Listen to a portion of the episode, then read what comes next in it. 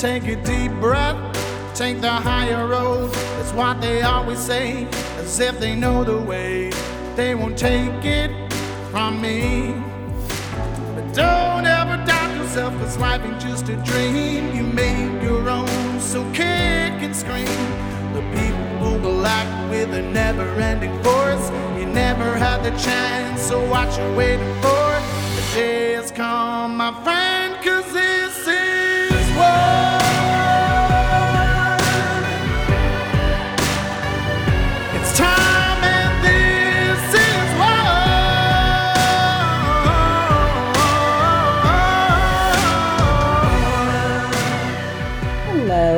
welcome to Nurses Out Loud, the Thursday edition.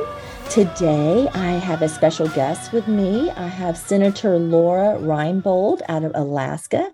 And she has been out there fighting for the American people from the very beginning of this COVID nightmare that we've all been through. And she has quite a few stories to tell us about. And I can't wait to bring her to you. Welcome, Senator Reinbold. Well, thank you for having me on, Michele. Yes. So we, we would love to hear how the journey started for you in 2020. Um, we know that you have been um, in the in the Senate and in the House, and I believe you were in the House for six years of Alaska as a representative of Alaska, and you were in the Alaska State Senate for four years. Is that correct? Yes, it is. Okay. And during when COVID hit, why don't you tell us as a were you actually one of those at the time, a senator or a House uh, in the House of Representatives? Yes, I was. Uh, so, just to give a little bit of background on who I am, uh, born and raised in Alaska, and um, I did uh, study nursing school, and then I um, uh, got a degree in business administration with an emphasis in healthcare administration and healthcare marketing, and uh, became chief operating officer of Medical Park Family Care. I was a worked for Bristol Myers Squibb. I became the first district business manager in Alaska and led to national uh, top sales. And I also sold monoclonal antibodies for Johnson and Johnson. So I did have some healthcare background prior to my experience in the legislature. So when COVID hit, it was my seventh year in the legislature, seventh or eighth year in the legislature. And so I was aware I had been fighting pretty big battles um, with Gates, Bill Gates, involved with the Common Core Initiative. And so I pretty much knew who he was, what kind of uh, things that he stood for, and was very aware of his involvement in vaccines. Um, I uh, was very, very concerned. Um, I knew the night of March 28th of 2020, uh, when the bills were getting passed overnight to give the governor tremendous power, I knew it was a very, very serious issue and followed that bill giving the um, governor basically illegal and unconstitutional powers. I noted it that night. I stayed up all night and watched that meeting and I told my staff, this is it. This is what we have to fight. So instinctually, I knew he'd been, he had declared an emergency when there was only one pilot from out of state that allegedly had COVID. And it wasn't even a confirmed test yet, and he wanted to shut down the state. That was enough alarm for me to know something very serious was happening. Oh my word. These are the kind of things that those of us that are out there just hear, being shocked ourselves from the news don't even know is actually happening until someone like yourself is aware of the power that's being granted to these governors under emergency powers, correct? Correct. And they were only supposed to last 30 days, and he wanted it to last six months. And then he illegally extended it another month and another month and another month through Thanksgiving, through Christmas, all the way to April 30th of um, 2021. Uh, and um, we'll get into this later, but but his bill that I had killed in the Senate was SB 56. He wanted to retroactively us to forgive all his illegal actions, and uh, and I had killed the bill in the Senate. And when I was banned on Alaska Airlines, um, his bill, House Bill 76, which was the companion bill to Senate Bill 56. If you know how the Senate and House works, they always have companion bills with the governor. And uh, right. his bill was on the Senate floor the following Monday. I got banned on a Friday. His bill was on the Senate floor the following Monday, but I'm sure we'll get into that later. Oh, yes. That is. Uh, so then let's name the governor of Alaska real quickly. So we have his name Gov- Governor Mike Dunleavy. Okay, Governor Mike Dunleavy. Um, so once this, here you are recognizing powers are being given to our governors in our states.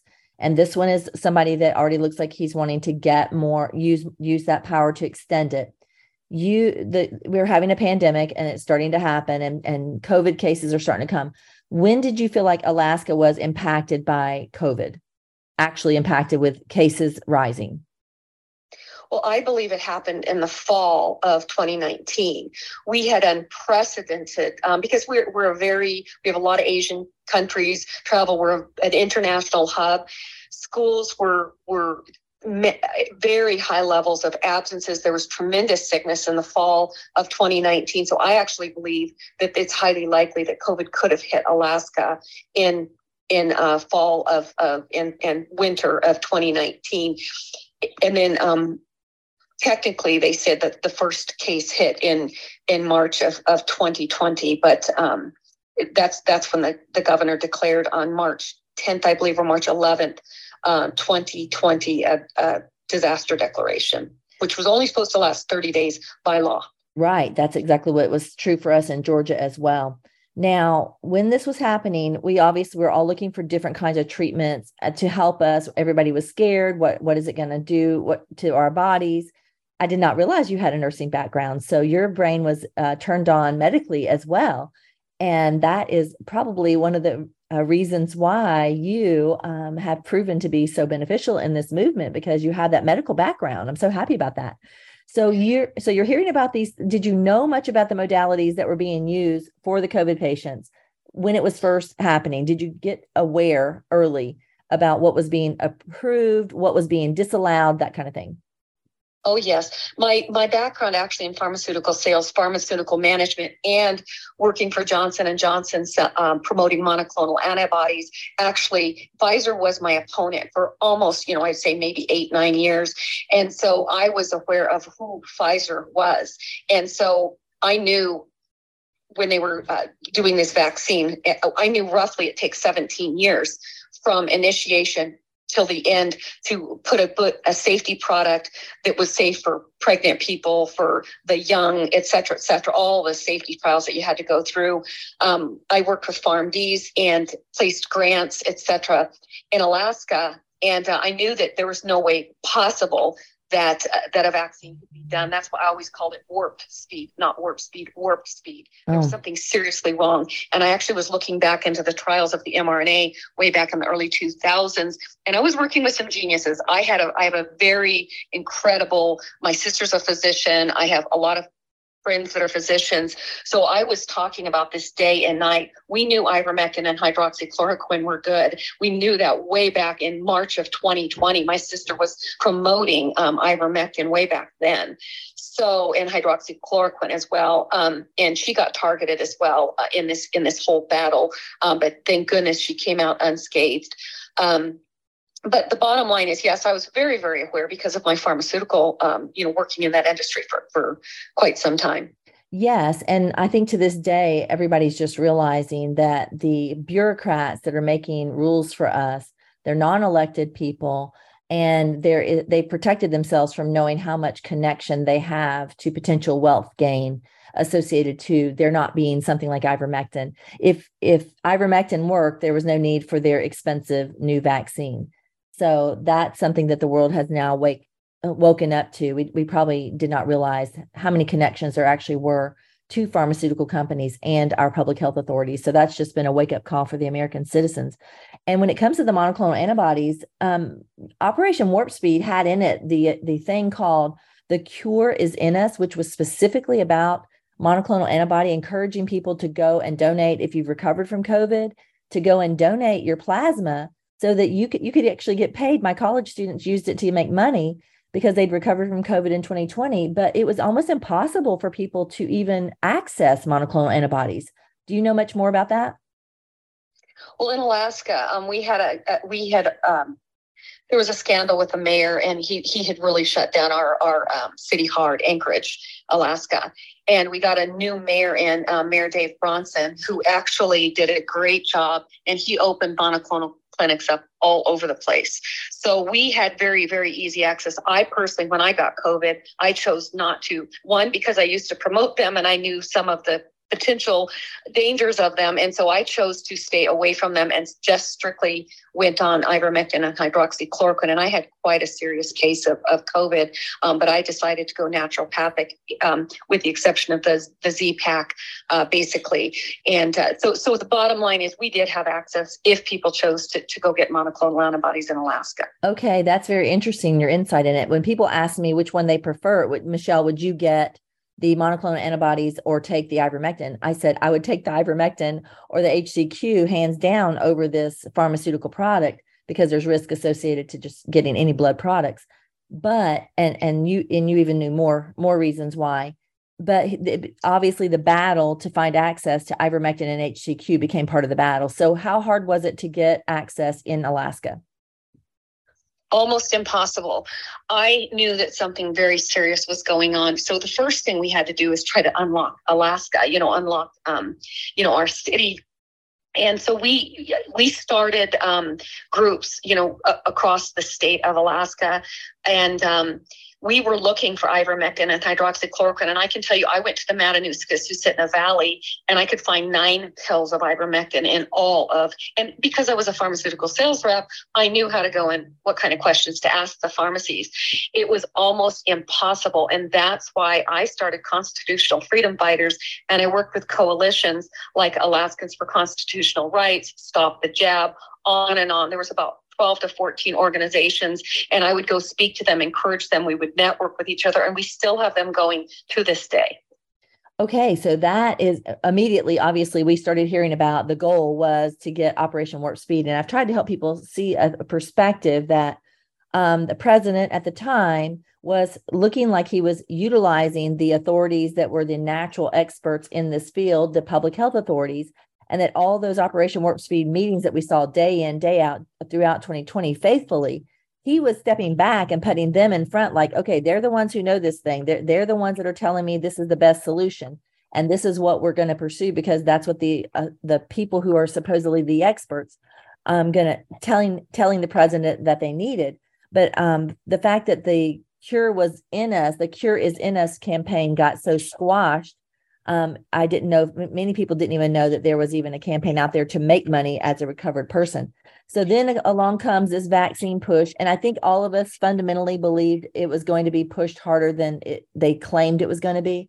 Uh, the second administration, uh, when Biden came in, obviously the, the story changed from, of course, we're not going to mandate this to the first year in office, major mandates. And all of a sudden the country is in turmoil because of the these um, pressures that you can't continue your job, your education, your school, going into public place without this. So tell us what happened as that rollout occurred for you in Alaska. Well, I knew that it was obvious to me. I don't know if it was obvious to, to everyone else, but it was clearly obvious to me that if Biden was going to mandate these masks, there was no doubt in my mind he was going to mandate the shots. So I was very aggressive in 2021 when he started this mask mandate um, to get everything in my power to try to uh, protect Alaskans from this tyranny. And so I immediately started working on legislation. Um, it was anti discrimination uh, based on the COVID 19 vaccine. I tried to get it into bills. And um, I, I, was successful multiple times, but the governor uh, outwitted us. He would then, on April 30th, uh, 20 21, when he finally ended the disaster declaration, they went into emergency powers, which is unconstitutional. It's um, undelegated powers to an unelected official. Our commissioner, Adam Crum, and our chief medical officer, Dr. Anne Zink, were now in charge of health, and our constitutionally, it can't be that way. So they ended the anti-discrimination. You know, it, it, it, had passed, and then it immediately ended because he um, he switched it to emergency delegated powers to the health and social services. Well, the bottom line so I still worked tirelessly on trying to protect Alaskans' right and their medical freedom and privacy rights. And I did eventually get a bill, SB 156. It was the most popular bill I have ever worked on in the 10 year uh, that I served in the legislature. It had thousands of people testifying that they did not want to be forced to take treatment against their will to keep a job. It was coercion, it was criminal acts. That's what people didn't understand. So we hosted symposiums. Uh, one was October 29th, um, 2021.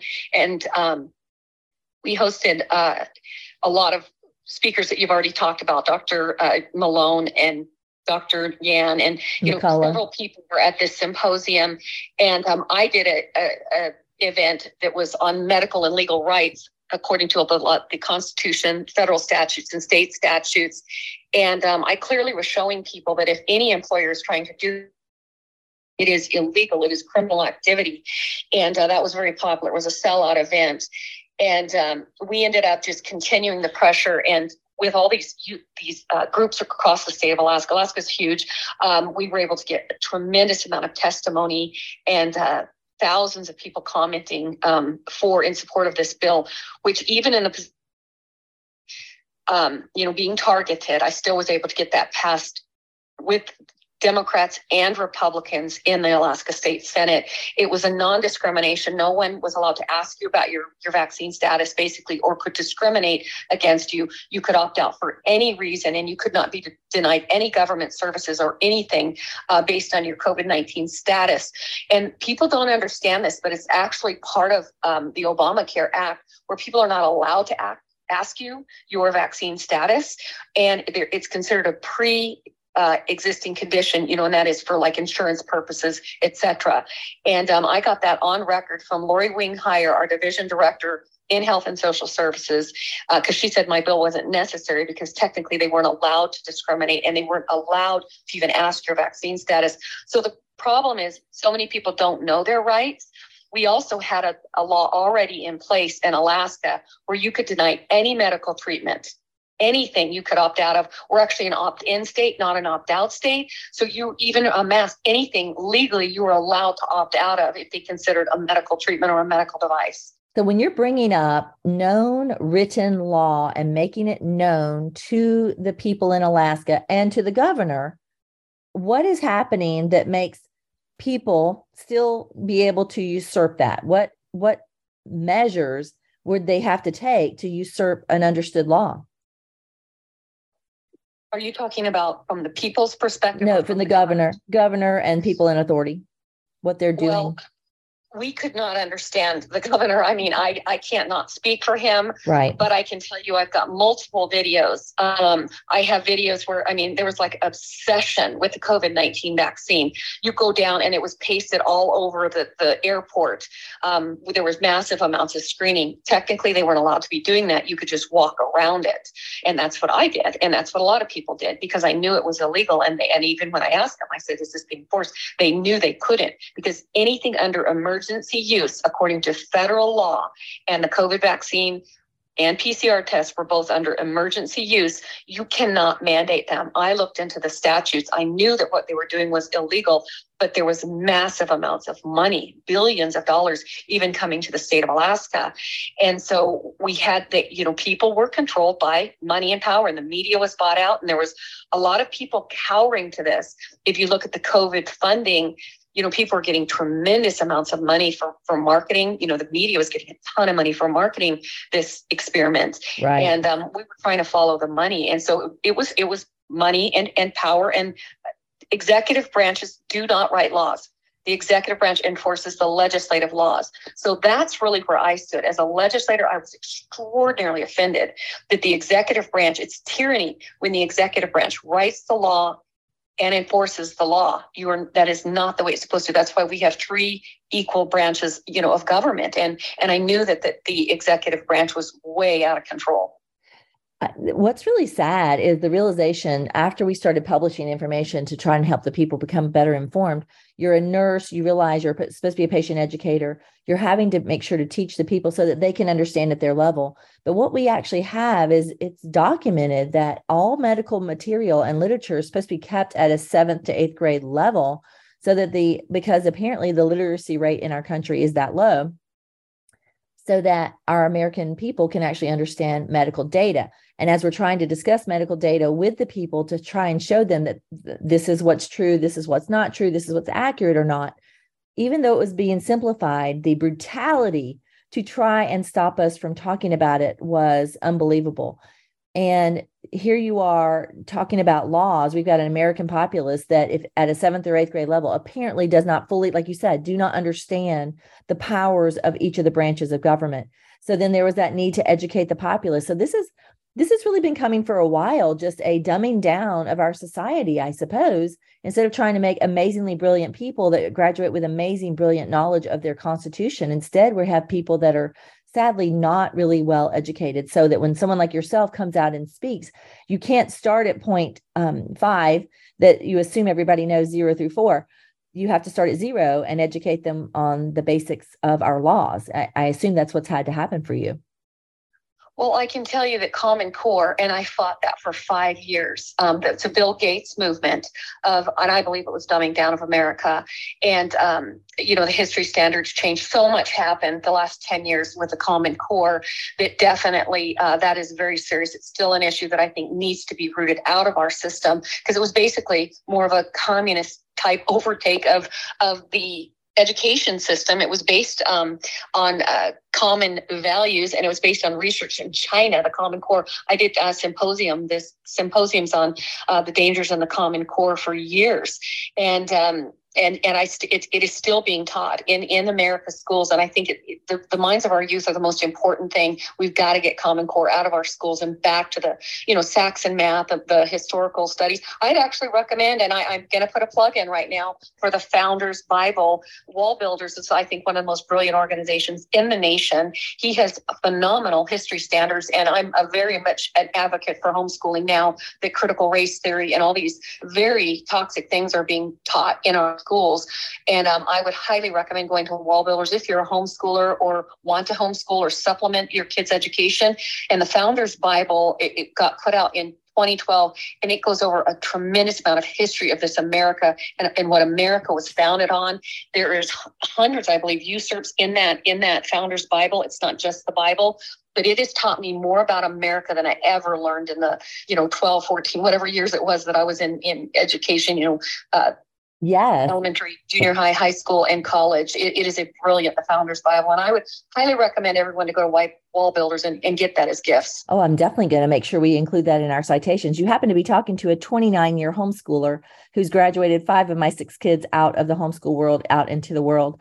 And there is no doubt in my, no doubt in my mind that when I launched three of them, three of them graduated in 2020. They were so looking forward to it. Two were supposed to graduate but a third was well she finished her associate degree at 16 years old and went ahead and graduated with her brothers. So she was ahead of the ball game but we thought oh how exciting to be graduates in 2020 but like no other in my life did i know why i started homeschooling because 29 years ago we were told you are launching straight arrows into a generation you know not. You do not know where you're launching them so make sure they are straight arrows.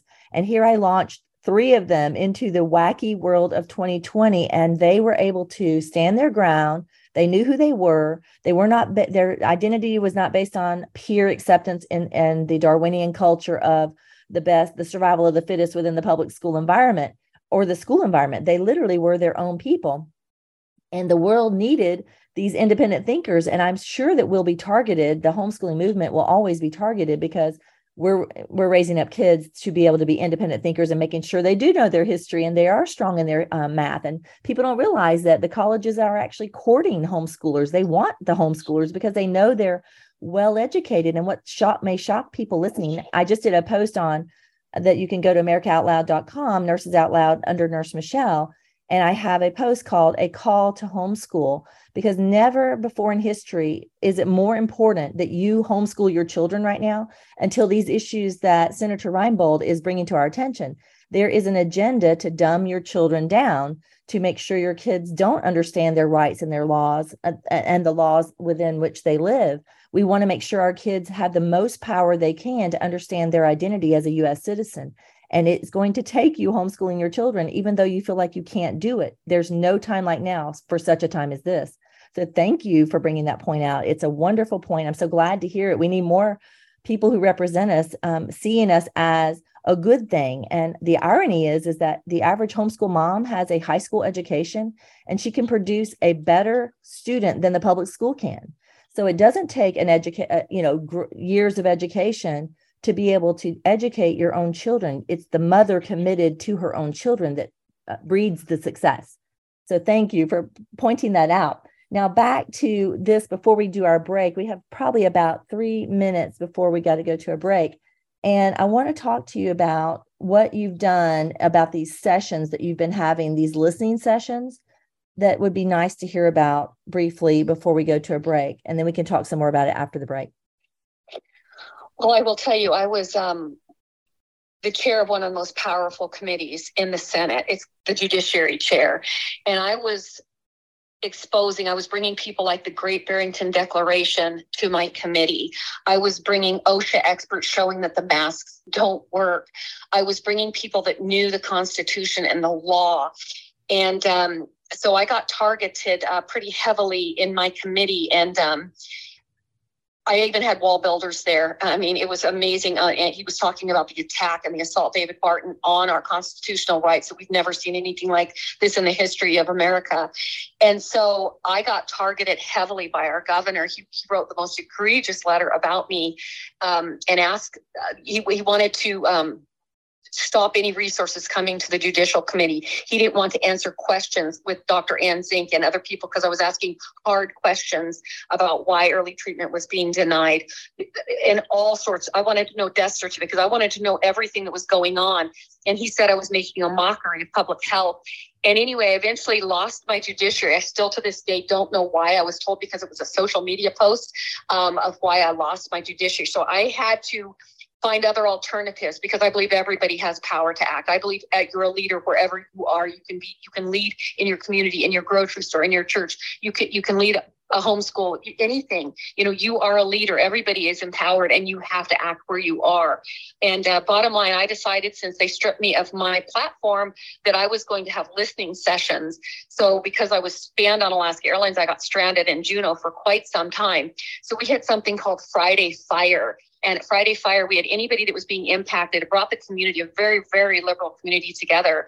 And uh, then we were we hosted a um, because I just got through the border of um, Canada. I got through that that border. I had to drive through. I don't think people understand this, but I had to drive through Canada to get because I was bound on Alaska Airlines, so the only airline that flies to Juneau Anchorage. It's um, about a 20, 24 hours, depending on on the on the the type of of road conditions there are. And then you have to take like a four hour ferry to get to Juneau. We had about 2,000 people involved in the Freedom Convoy. Then we hosted listening sessions, and people, I let the, I said, I'll, I'll provide the environment, the and people got to go up and spend three minutes to four minutes talking about what they went through at their school, what they went through at their church, what they went through for the federal workers, what they went through the Coast Guard, the denial of treatment uh, that they were, did not get in the in the um, hospitals how difficult it was to find ivermectin and hydroxychloroquine, the threats they were getting at the schools. And it was just a listening session where we just listened as legislators. I invited other colleagues to just listen to the people. And it was powerful. It was sad. It was heart wrenching, but I had to have a platform. And so I used the people. I directly just went to the people and listened to them and had listening sessions. And it was very healing because other people didn't feel alone anymore. And uh, so anybody can do things like this. And I encourage everybody. This is a very serious issue where they're trying to get these mRNA vaccines in the arms of very young children and in order to hold a job. And it's very very serious. And in new york i just watched the truth and wellness symposium. They're actually trying to have standing orders. I believe it was rochester new york uh, to, to get a, uh, before you even get treatment um, in the hospital. So this is going to be a battle we're in for quite some time oh yes. Don't we all want senators like this representing us? Um, when we come back after the break we're going to get in a little bit more detail about this banning from alaska airlines and a little bit more that, that we can expound on here because this is the kind of representatives you want representing you who wants to empower you to have a voice to speak out and make a difference in your community so we'll be back right after the break it's time and this is Here on America Out Loud, we emphasize optimal health, and air is the most essential element for life. The average person inhales over 35 pounds of air every day. Yet we seldom think about how to rid the air of pathogens swiftly and safely when we need to. The Genesis Fogger Plus HOCl is the only way to quickly and naturally restore air to its optimal condition. Visit genesisfogger.com forward slash out loud for a free ebook on everything you need to know about HOCl and receive a 15% discount on the Genesis Fogger with promo code OUTLOUD. With Genesis, you'll be ready for what's next. These days, every time you turn on the news, it seems like there's a new threat to your health. Maintaining a strong immune system has never been more critical. Advanced nutrition company, Healthy Cell, created Immune Super Boost to help you strengthen your immunity. Unlike other supplements that don't work, Immune Super Boost is not a pill. It's a gel you swallow with ultra absorption of science backed nutrients proven to support immunity, like vitamin C, D3, zinc, elderberry, and echinacea. These physician formulated gels come in a small gel pack Tear off the top and shoot it down, or mix it in water. Boost your immunity. Go to healthycell.com and use limited time code OUTLOUD for 25% off your first order. Risk free. Love it or your money back. Guaranteed. Healthycell.com code OUTLOUD. Healthycell.com code OUTLOUD.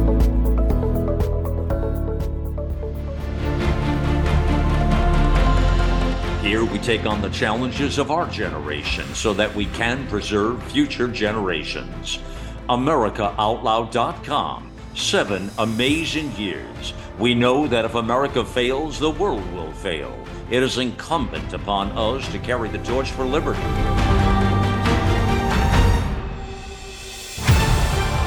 America Out Loud Talk Radio. The liberty and justice for all.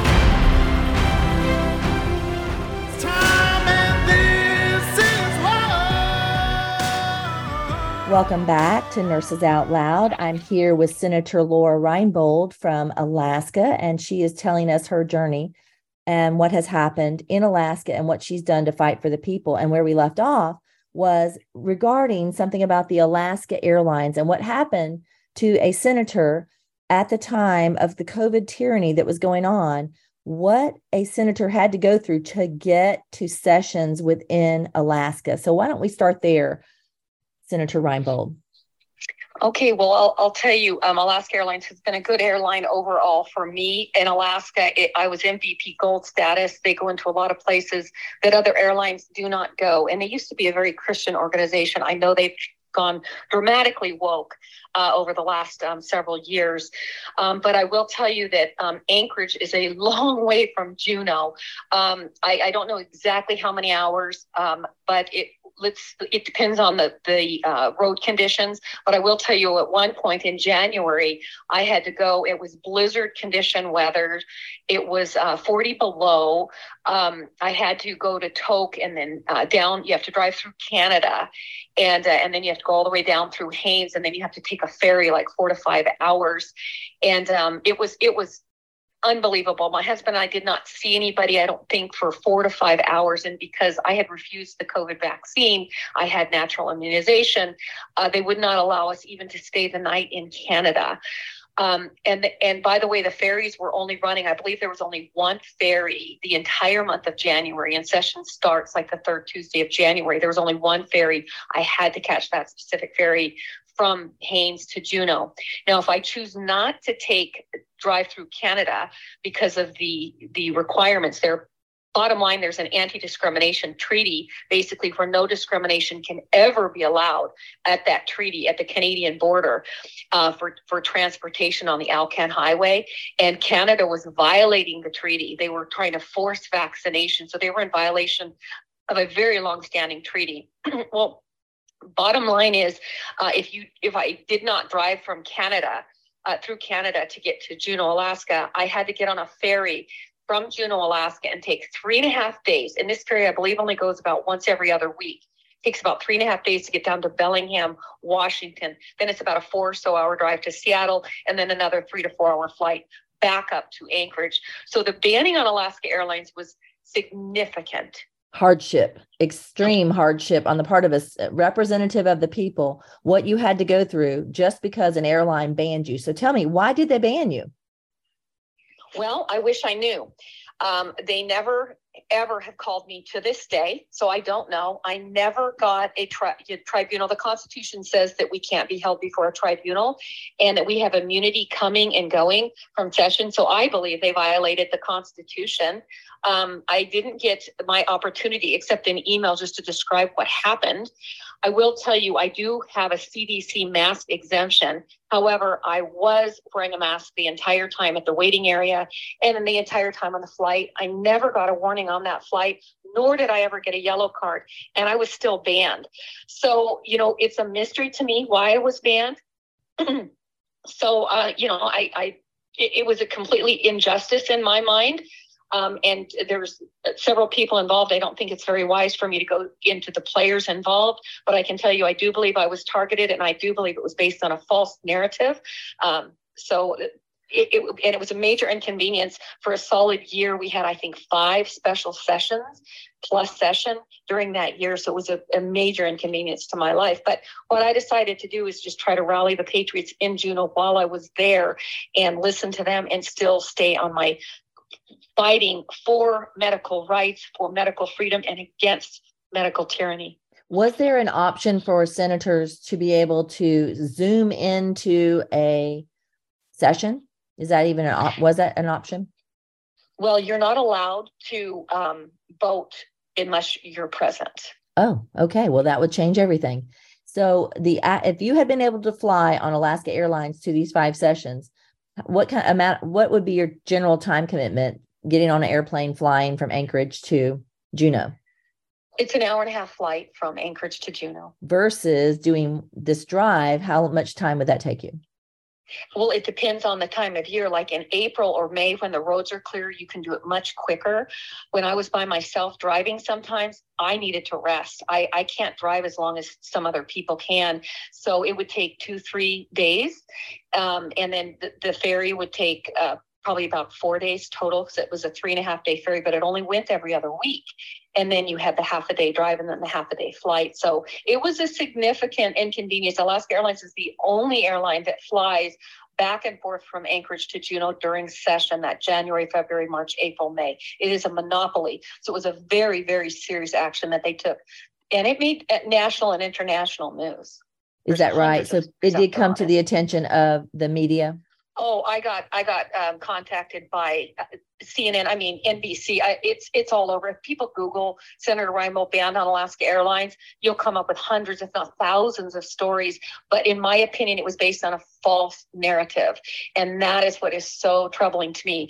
But the convenient point of interest that that I find fascinating is that the senator, uh, or, or, excuse me, Governor Dunleavy's bill for his disaster extensions were on the floor the following, on the Senate floor the following Monday. That was April 26th, I believe, 2021. I was banned on April 23rd, 2021. I had successfully killed the companion bill in the Senate, which was SB 56. That was the illegal extension of disaster declarations. So I find the timing to be awful of keen interest of the timing of the ban. But yes. you know, I I am a very determined person, and and even the media was saying hell or high water, she's going to get to Juneau. And sure enough, mm-hmm. I got in a car and we drove like crazy for two days to get there and caught a ferry. Um, fortunately, there was one running, and uh, and I did make it for that vote with lots and lots of amendments on the governor's bill. This is the kind of people we want our people to be voting for. We want people who are going to fight, who are going to be determined, who are going to find their way there. Because what was she wanting to fight for? She was wanting to fight for the rights of the American people. So this is just an amazing story. Will you tell me what is a yellow card? When you said that, what happens in a yellow card situation? So apparently, um, I asked for the policy and they would not give it to me. Alaska Airlines would not give it to me, a yellow card policy. And basically, that's after you're warned once or twice um, to put your mask on or up on a plane. The final time where they, the straw has just broken, they give you a yellow card. And that's the policy that um, you may be kicked off the flight, you may lose your privileges to fly, et cetera, et cetera. Well, the interesting thing is on that flight on April 22nd, I never got a warning on that flight, nor did I get a yellow card. So they violated their own policy when I got an email the following day, April 23rd, and it was national and international news within days. Um, that, that they violated their own policy. They didn't even follow the policy of the yellow card policy with me. Yes, I remember at that time the news was covering all the people that they thought were the ignorant, irrational people who would refuse to wear a mask on a plane. So they basically probably in those news were trying to make you into one of those people. Is that correct? They were trying to target but you know i had looked into the science i had looked into the cdc research. I knew i knew that they were trying to push a medical device. You know if if a mask is medical advice um, you know that they're pushing it. And who are they to, to push a medical advice? I you know they didn't have medical licenses. And um Right. I mean, even on the box, it said it didn't, you know, that it didn't stop the spread of, of COVID. There was something similar to that on, on the boxes. And I knew that it was an illegitimate, the executive branch is not supposed to make laws. So I knew it was unconstitutional. And I was just fighting for my rights as a senator. And I was fighting for all Alaskans. And there were so many people that could not wear masks because of a variety of different right. reasons. So uh, anyway, um, yeah. I wanted to say thank you to Judge Mizelle uh, out of Tampa, Florida, on April 18th, 2022.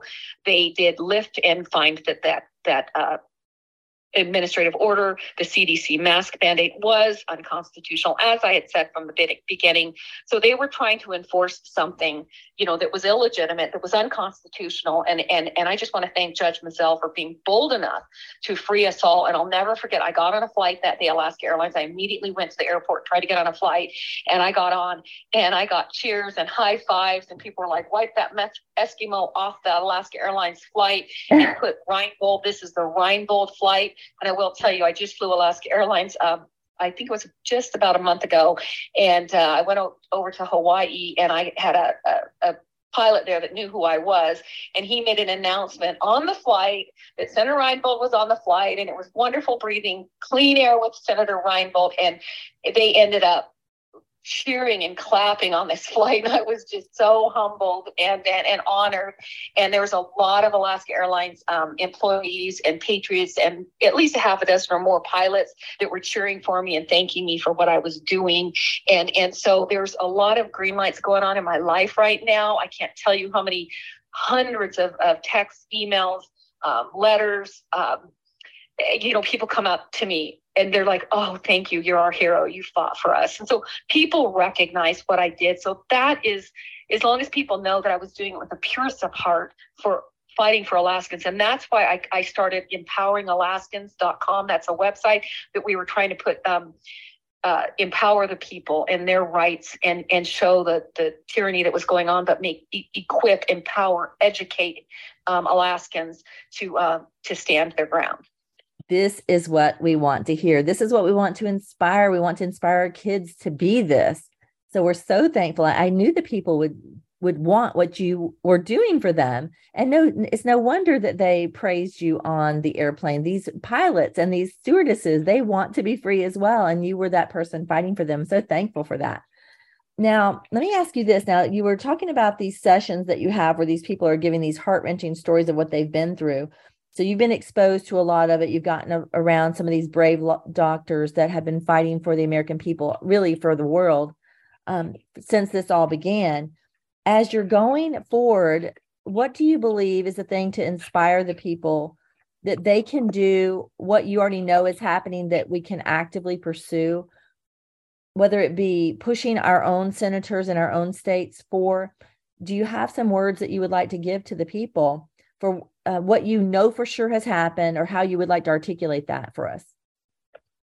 Well, first of all, I would be cautious, and I know that, that this is walking on thin ice. I understand that, but I would ca- be cautious of any vaccine right now. Um, the definition of vaccines have changed, and I did presentations on this, and I believe they're still up on empoweringalaskans.com. That basically they changed the definition of vaccine. The CDC did in 2015, and I believe again in 2020. They're not what they used to be. I used to, you know, get my kids all vaccinated and and and all that and and I, you know, have never been what you consider an anti-vaxxer. Now I'm an extremely precautious. I've never taken a flu vaccine. Apparently, they want to use this mRNA technology and uh, some of the, the, the more traditional shots. Um, I would never get the five um, uh, vaccines together as an infant. Um, you know, the M- MRA, you, you can speak to this probably even better than I, but if you are going to vaccinate your children, do M- individually um, so you don't overwhelm the system. I know there's tremendous research that I've known about for over 20 years on autism and, and vaccines. Um, there's a tremendous amount of research out there that people just need to seek. It's going to be hidden. You're going to have to seek and try to find it. I would highly recommend fi- uh, following like the Frontline uh, Critical Care Coalition. That's one of my favorites. American Frontline Doctors. I know there's been a little bit of controversy, but they still played a, a critical role in this. Uh, following Dr. Malone, Dr. Ryan um, Cole. He's amazing. We're hosting another symposium up here. We want to continue to empower Alaskans. I don't think this war for medical freedom is over. And uh, people have got to be aware and, and know your medical rights, know the federal laws. It's not that difficult to, to know that you have freedom and you have constitutional rights. Every person can't don't depend on someone else to fight for your rights. Every American needs to stand up and defend their rights now before they are stripped, before they are taken. Because I do believe there's there's potential for other, you know, pandemic, scamdemic, shandemics, whatever you want to call this. Some people just want to call it a pandemic. Yes. You know, an opportunity for exploiting your rights and you have got to that's the one thing you have jurisdiction over is your own body and you better fight to defend it for you and your family it is a it is critical to saving our nation well, Nancy Reagan's statement for uh, just say no to drugs it should be now the new slogan for going forward after post 2020 era. Just say no. And then if you don't feel empowered at the moment that you don't have the words for how do you resist any particular mandate or um, threat to your freedom, just say no. Don't don't give them your business. If somebody is going to take away your rights to be able for you to be able to shop or benefit from anything they have, there is somebody else out there that is going to offer that service for you and not discriminate against you. We want to make sure that the money goes that direction and the woke get broke. That's what we were hoping is going to happen going forward. So let me ask you this: as far as these um, symposiums, you said you're going to have Ryan Cole there as well. So you've had these doctors come in and you have patients coming in and telling their stories, and citizens of Alaska telling their stories. what else is something that stands out to you regarding as you hear these stories that need to be worked on like hospital policies ownership that kind of thing anything standing out to you there Oh, I think it's so important. Like I was in the hospital a lot last week. My friend had back surgery. It was ridiculous how they're data mining. They want your phone number. I said, Why do you need my phone number? I'm visiting somebody in the hospital for COVID tracking. I said, I don't believe in that. And I just refuse. So you've got to just protect your privacy, protect your phone number, protect your rights. Don't let everybody want, you know, all these apps on your cell phone I would highly recommend not using them, you know, for health and all all those kind of things. If you're going to have a health track, do it in your own binder that's safe, that's not you know hackable or that you don't know who's looking at the data people are giving away their privacy they're giving away their facial recognition they're giving away their rights hand over foot and people need to stop with this bio uh, you know technology. Protect your identity protect your rights protect your privacy and um, i'm actually for more traditional methods of communication meeting in big groups networking contacting people. You you just learn so much more about people um, when you when you do these kind of meetings. And and i think um, in this age of, of of technology i think we're really missing a lot of the social touch the emotional touch the the it's just really really wonderful to meet people.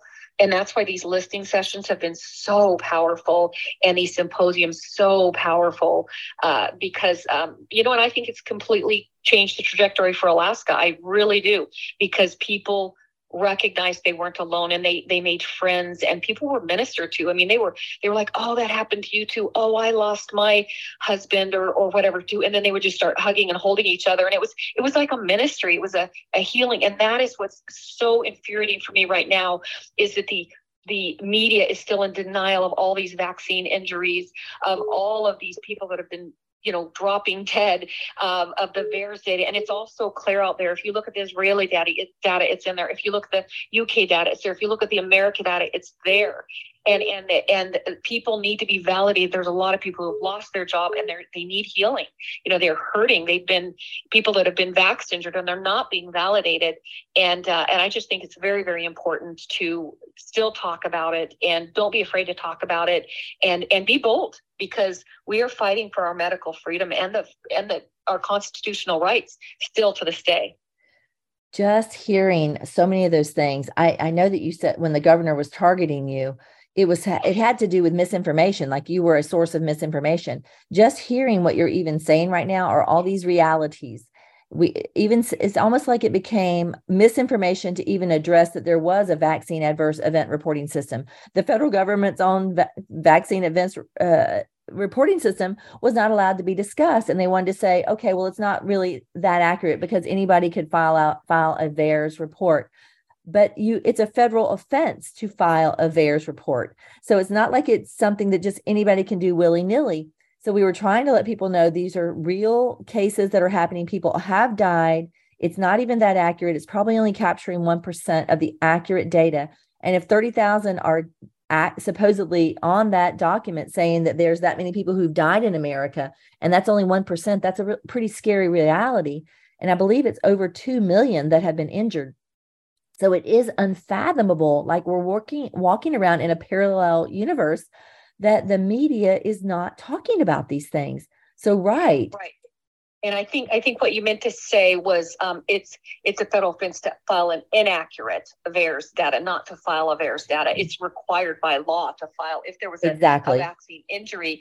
And the, the problem is even when I worked for pharmaceuticals, doctors did not want to do it. And and it's it you're supposed to file these. And I actually think we need to hold tyrants accountable right now. I think every doctor that knows of a VAERS event or an, a, an adverse action, I think they need to be held accountable. I think that's the path forward right now. People need to write affidavits if they were given bad or treatment in the hospitals, if they were mistreated in the hospitals, if they had an adverse reaction. Because I believe lawsuits, are, the third branch of government right now, is a very, very important. There have been dozens and dozens and dozens of wins in the in the courts that people are not talking about. It has been remarkable. I've had more, you know, I've been more excited about the judicial branch lately. I, I was a little bit, uh, you know, questioned uh, a lot of their the things that they had done in the past. But during COVID, the um, the, the courts for the most part, have done a, a very good job at, at uh, freeing America and holding uh, some of these people accountable. And I think that's what we need to do. And, and it, we can't let these medical directors that are pushing these jabs on babies that they know do no good and have caused far more harm. You know, we need to hold these people accountable. And these governors who misled the population and this corruption with the COVID money needs to be exposed. And, and people need to still be empowered because I do believe there's a possibility that this could happen again. Yes. And I think I'm going to go ahead and add to my show notes that people will be able to find after this um, recording is a link to the Truth for Health Foundation.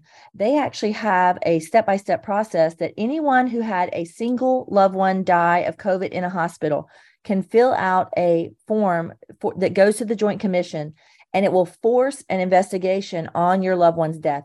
If you had a loved one die in the hospital, it is almost certain that something happened to them that should not have happened to them, that a medication was given that was known to be harmful or something was denied. It's not saying that that happened 100% of the time, but it is a very good chance something happened that was unconstitutional to your loved one. So get your loved one's medical records in your possession from those hospitals.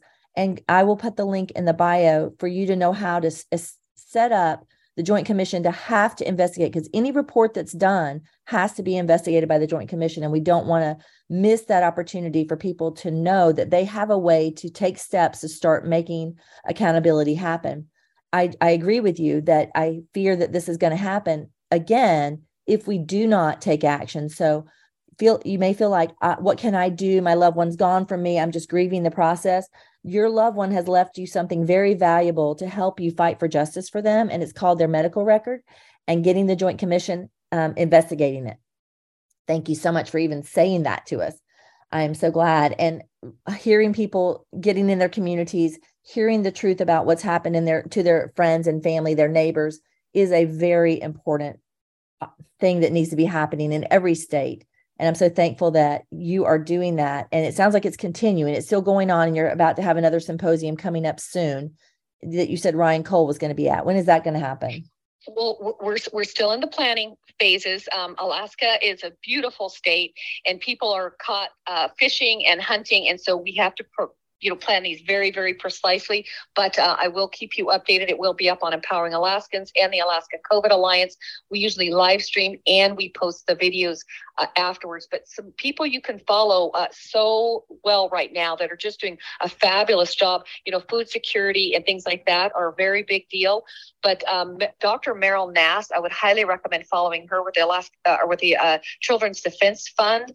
Robert Kennedy, her uh, Dr. Meryl Nass's best friend is Vera Sharav. She's a Holocaust survivor that has pointed out the tyranny and the, the similarities with Nuremberg. Uh, they're amazing people. Dr. Yan is is great. She's following this. She's the Chinese whistleblower. You know, we all know Dr. Peter Malone or Dr. Peter McCullough. Um, Dr. Malone, uh, Dr. Simone Gold is still out there fighting. Uh, there's so many groups. Peggy Hall fought the masks like crazy. I think shopping in businesses that weren't tyrannical is important. Make the woke go broke. I love that. Um, I just, there's so many things that everybody can do every single day. Going to WallBuilders, getting um, curriculum so that you can empower your children to stand strong like you did. Uh, it's just, there's people, there's so much to do every single day. You can host listening sessions, anybody can, to listen to the harms or the vaccine injuries or the denial of early treatment or the harmful things people did in the hospital. Then get affidavits, then take action and, and do something with it, even if it's posting on social media. But there's there's a tremendous amount of work that everybody can do every day. And I think we all need to be empowered. I want to be in this battle for the long haul because I think that it, our country is worth fighting for. Oh, I love it. Let me ask you something about those affidavits. Where are people sending these affidavits to that they are writing their testimony on?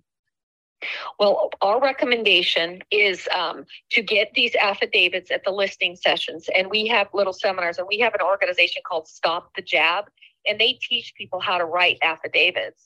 And then you collect these from the, the listing sessions. And then if you're able to raise the money and sue, uh, we, we did a grand jury investigation up here in Alaska. A matter of fact, just about two hours ago, there was a grand jury investigation set in because the courts uh, did a ruling um, where they're trying to stop the um, grand jury investigations, which is a constitutional right in Alaska.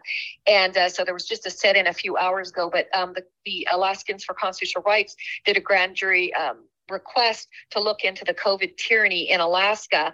And so we're just waiting for the, you know, to see if these people are going to act and, and do an investigation. But, you know, any and all opportunities you have um, to defend or stop people like from from data mining on you like in the hospital asking for your phone number which is none of their business when you're just visiting a patient just stand your ground if you're feeling like this doesn't feel right it doesn't seem right stand your ground right then and there that's when you need to do it just don't roll over because the more cowards or the more people that roll over when they know something isn't right, it makes it so much harder for everybody else. Right. Just say no. That is wonderful. I'll go ahead and put a link to Stand Firm Now Dr. Christiane Northrup and uh, Nurse Gail Macrae are collecting affidavits from medical professionals that can actually attest to what they know scientifically because of their knowledge actually happened unconstitutionally. They're bringing a major lawsuit that they're hoping to go to the Supreme Court with.